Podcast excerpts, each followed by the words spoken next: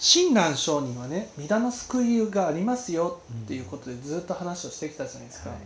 ね、そして阿弥陀仏に救われたよね、あの同族自習駆動心唯花心死高創設でみんな同じ心になってほしいって願ってやっていったその結果どれだけの人が救われたかって言ったらねほとんど救われてないわけですよ。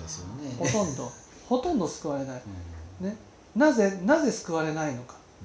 それはそのねやっぱ僕はその僕自身もね阿弥陀仏に救われてほしいと思って説法してきたわけですよ。そうですね。説法してきた結果、あこれは救われないって思ったんです。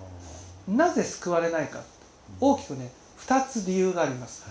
一つはね本当にね誠の心になろうと思って求めていくことが普通の人はありえないからです。僕は本当にね誠の心になろうってねその求道しました、はい。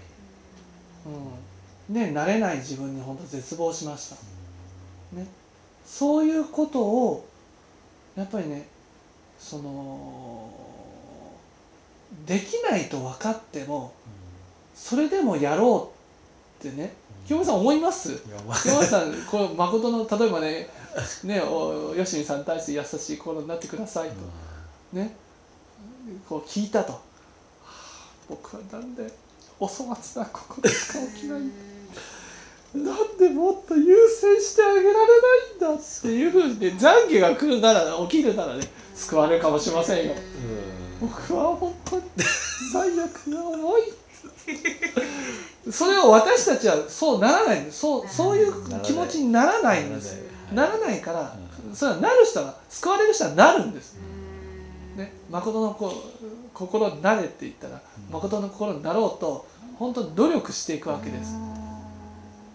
でも普通の人はねできないと分かった時点でもう諦めてそう諦めてしまうんですよ。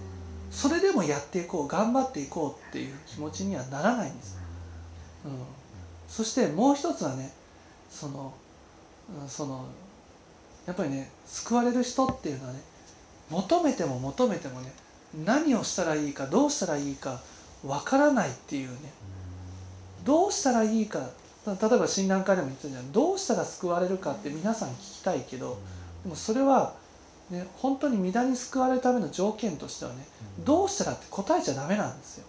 どうしたらっていうこと分からずにどうしたらどうしたらどうしたらどうしたらどうしたらっていうふうに求めていく時に救われるわけです。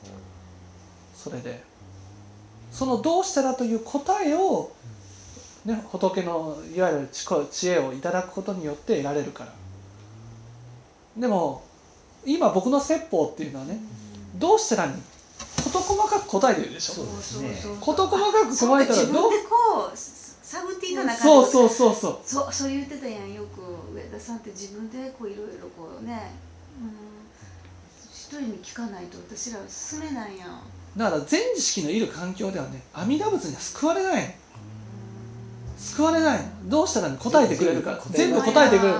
全部事細かく教えてくれるから。だからだからもう全知識にねすがって一歩一歩進んでいけばいいっていう。浄土いけるんですよ。救われないってわけじゃなくて救われるわけですよ。何度かにも渡れるんです。救われるんです。浄土に行ける人仏にもなれるわけです。ね。その全知識で阿弥陀仏に救われました。そのね救われない人とね全く違う道ではなくてやっぱり修行一からやり直していかないといけないわけですよ。ね、救われない人が救われてない人がやってる道と同じ道を進んでいくわけですよ。特別なあれじゃないですよね。そうそう。だからそのす救われないっていうのは全知識がいるから救われないんです。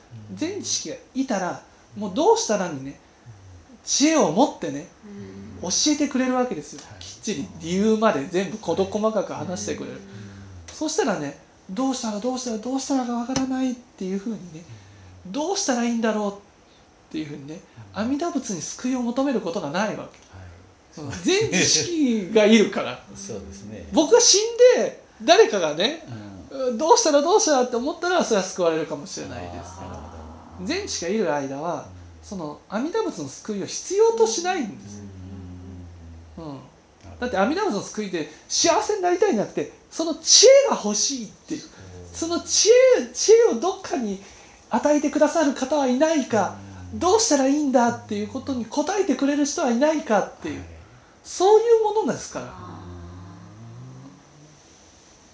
だからそういうね気持ちで求めていった人に救いがあるんであっていやよくわかりました。うん